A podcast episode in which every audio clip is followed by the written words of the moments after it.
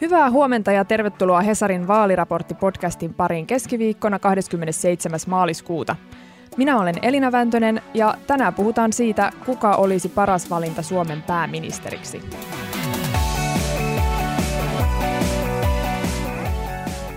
Tänään on siis julkaistu Hesarin uunituore pääministeri Gallup, joka kertoo, kenet suomalaiset haluaisivat seuraavaksi pääministeriksi – ja minulla on nuo tulokset tässä edessäni ja kolmen kärki on seuraava tässä järjestyksessä. Jännitys tiivistyy. Ykkös siellä on vihreiden Haavisto ja hänen jälkeensä tulevat kokoomuksen Orpo ja SDPn Rinne. Kanssani näitä Gallupin tuloksia ruotii tänään politiikan toimittaja Teemu Luukka. Tervetuloa Teemu. Kiitoksia. Ja Demarithan on jo viime keväästä lähtien oikeastaan pitänyt hallussaan su- suosituimman puolueen paikkaa, mutta puolueen puheenjohtaja Antti Rinne on vasta kolmanneksi suosituin valinta Suomen pääministeriksi. Mistä tämä Teemu oikein kertoo?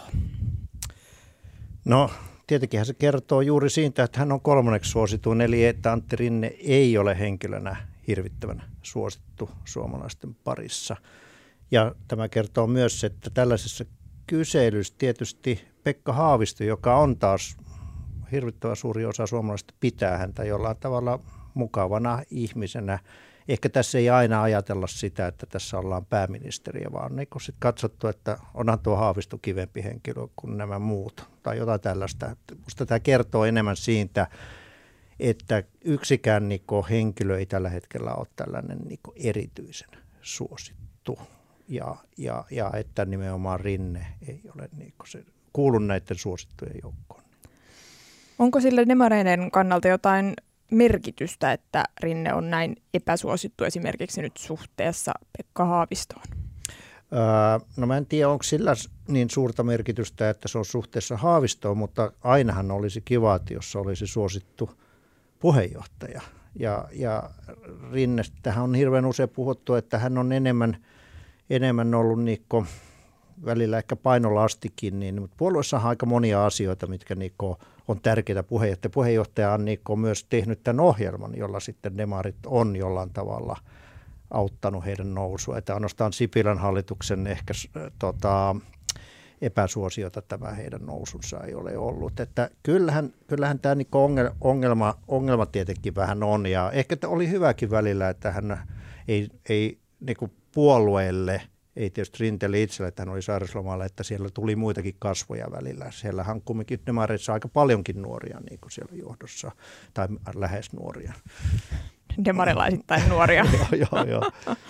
Mutta puheenjohtaja on muutenkin kovilla nyt näin niin kuin vaalitentti-aikakaudella, mm. niin voisin kuvitella, että olisi mukavampi mennä kameroiden eteen, jos olisi sellainen olo, että minusta mm. nyt pidetään, niin siinä mielessä niin kuin voi olla kovakin paikka Rinteelle Kyllä tämä. joo, ja, ja Rinnehän on ot, muuttanut jollain tavalla nyt semmoinen, että hänellä oli semmoista pientä yli, yliyrittämistä, ja hän aina hermostui hirveän paljon, alkoi köhimään, mutta, mutta nyt hän on ottanut enemmän sellaisen pienen rauhallisen valtiomiesmäihin, eikä lähde tappeluihin, eikä, eikä tällaisia lähde, jos jotkut tappelee nurkassa, niin hän, hän pysyttelee siinä keskellä ja kommentoi rauhallisesti. Että hän on ottanut nyt tämmöisen vähän kalpijohtajan niin aseman, eikä ole niin hermostunut.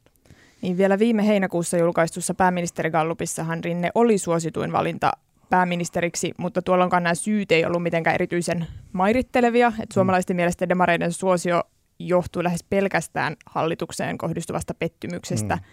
Ja tällöin siis vain kolme prosenttia vastanneista ajatteli tuolloin, että demarit menestyy jotenkin rinteen onnistuneen julkisuusesiintymisen vuoksi. Että ehkä siinä mielessä nyt se osuus olisi edes hiukan, Joo, tässä, hiukan suurempi. Tässä ei kysytty nyt näin, näin ikäviä, niin, niin että sehän oli todella, todella niin vähemmän ma- mairittelevaa puheenjohtajalle. Että että, että he ilme kapteenia ilmeisesti menestyisivät ihan yhtä hyvin tai jotain vastaavaa voisi lukea. Mutta pääministerihän on Suomessa merkittävä vallankäyttäjä. Pääministeri on hallituksen ja samalla koko lainvalmistelun todellinen johtaja ja lisäksi pääministeri johtaa esimerkiksi Suomen EU-politiikkaa. Ja ainakin siis perustuslain mukaan pääministerillä on enemmän valtaa kuin kenelläkään muulla henkilöllä. Ja tämän takia ehkä on totuttu viime vuosina hokemaan, että eduskuntavaaleista on tullut pääministerivaalit, niin tätä tuoretta Gallup-tulosta katsoen näin ei ehkä nyt sitten olekaan, että demarit on pikemminkin suosituin puolue siitä huolimatta, että Rinne heitä johtaa. Mistä tämä kertoo? No tämä kertoo varmaan siitä, että nyt, nyt henkilöllä ehkä ei ole niin paljon, vaan halutaan nyt muutosta. Että, äh, että demareiden suosiohan todellakin niin johtuu hyvin paljon siitä, että tämä Sipilän hallituksen kannatus on niin huono. Että periaatteessa demareiden kannatus pitäisi olla paljon isompi. Että jostakin syystä se on niin kuin näin, ottaa huomioon kuin epäsuosittu taas Sipilän hallitus on.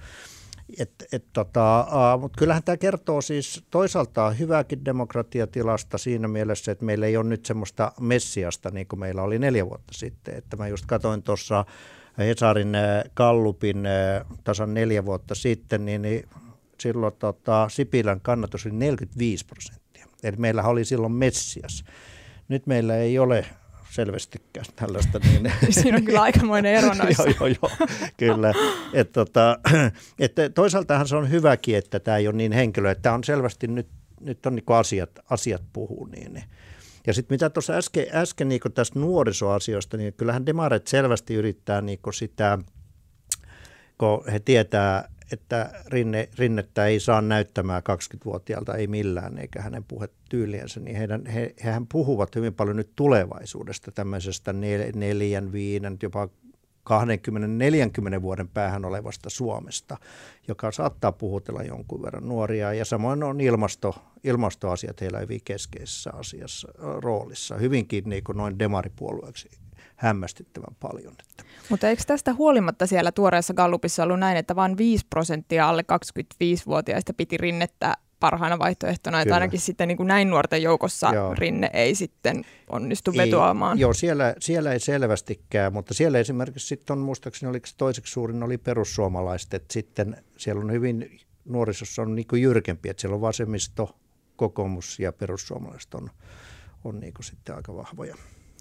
Mutta käydään vielä läpi tästä tota, Gallupista nämä tarkat luvut, en tainnut vielä niitä tässä sanoa, niin tota, Haavisto on siis suosituin ja runsas viidennes haastatelluista, eli 22 prosenttia piti häntä parhaana henkilönä mm. seuraavaksi pääministeriksi.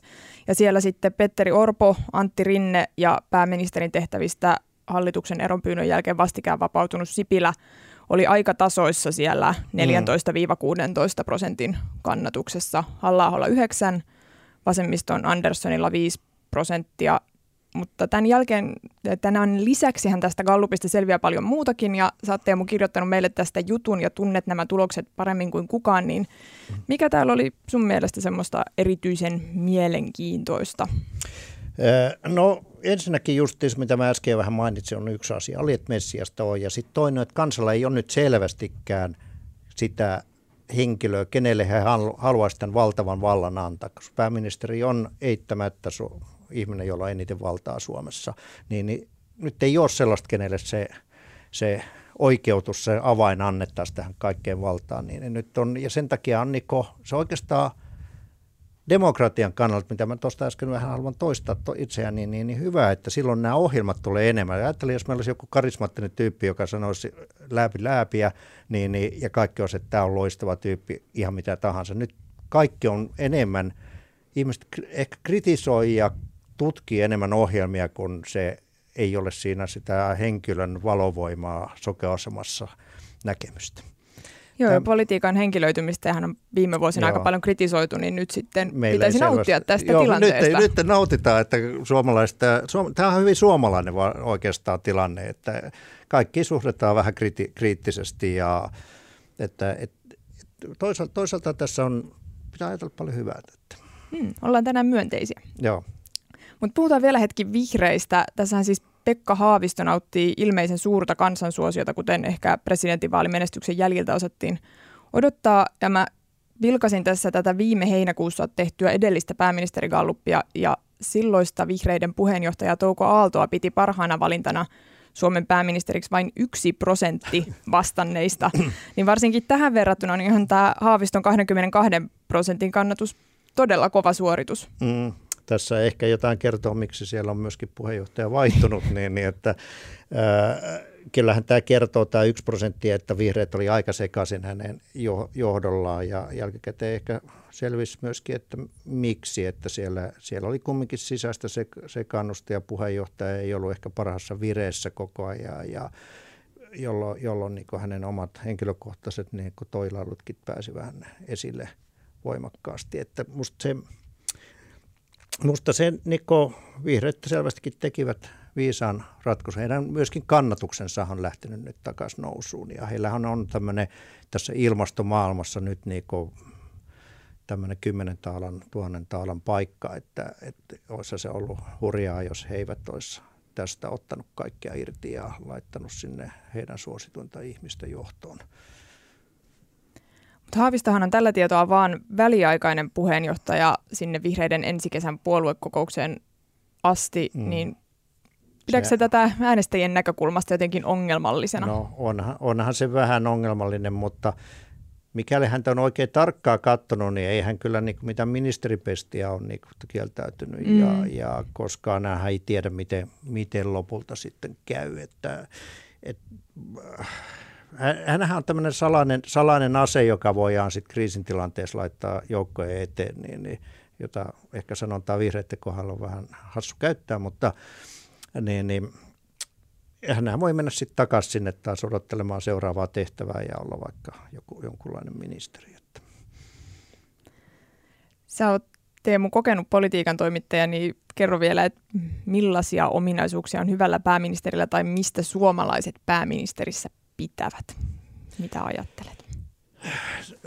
Maailmahan on tietysti muuttunut. Suomalaisethan on tykännyt tällaisista jämptistä ja vähän inhorealistisista ja, mutta myös tasa, tasa tota, ihmisiä niin tasavertaisesti kohtelevista pääministeristä. Ää, ää, pääministeri nyt ei ole kauhean suosittuja ollut pääsääntöisesti, koska he joutuu myös, heihin henkilöityy niin paljon kaikki ikävät päätökset hyvä, hyvä pääministeri on ilman muuta sellainen, joka pystyy johtamaan sitä hallitusta niin, että niiden politiikka menee läpi, että ne, se hallitus ei riitele. Koska sehän on kumminkin, että heidät on äänestetty, he ovat enemmistö eduskunnassa ja sitten ne tekee ohjelman, niin kyllähän se olisi kiva, että sitten se ohjelma menisi jollain tavalla läpi. Ja siinä tehtävässä on pääministeri on niin kaikkein keskeisin henkilö sen hallituksen ohjelman menemisestä. Että noin teknisesti se on myös tämmöinen taitolaji, että, että pystyy niinku ristiriitoja ja tekee semmoisen ohjelman, joka on realistinen. Että kyllä tämmöinen niinku realismi, selkeys, hyvä johtajuus, hyvät neuvottelukyvyt, niin kyllähän ne on niin ko. Ja sitten nykyään EU, sehän on EUssa hyvin tärkeä, niin olisi se kiva, että hän, hän hallitsee sen EU-politiikan. Pääministerissä hän tulee neljän vuoden jälkeen, sitten tulee koko ajan enemmän EU tämmöisiä johtajia. Niin Matti Vanhanen ei aluksi ei ollut ollenkaan, nyt hän on Suomen johtavia ulkopolitiikan taitajia. Että No niin, tässä tuli jo hyvä viiden kohdan lista siitä, että, että tota, millainen on hyvä pääministeri. Kannattaa kuunnella siellä mm. tarkalla korvalla. Näin loppuu vielä kaksi muuta nostoa päivän agendalta. Hesarin puheenjohtajatenttien sarjassa on vuorossa sinisten Sampo Terho. Haastattelussa Terho kertoo muun muassa, että harkitsisi muoviveroa ja hiilitullia, joka kohdistuisi kiinalaiseen krääsään – Mistä on kyse? Tämä haastattelu on luettavissa osoitteessa hs.fi kautta politiikka. Ja lisäksi tänään julkistetaan tällainen eduskuntavaaliehdokkaita arvioiva kiltteysmittari. Sen tarkoitus on auttaa äänestäjiä löytämään ehdokkaat, jotka ottavat ilmastonmuutoksen tosissaan. Muun muassa tätä seurataan tänään osoitteessa hs.fi kautta vaaliraportti. Ja tämä oli Hesarin vaaliraportti-podcast, jossa seurataan lähestyviä eduskuntavaaleja joka arkiaamu aina vaalipäivään asti. Vaaleihin on tänään jäljellä 18 päivää. Minä olen Elina Väntönen, kiitos Teemulle vierailusta, kiitos kuuntelijoille seurasta ja oikein mukavaa päivää.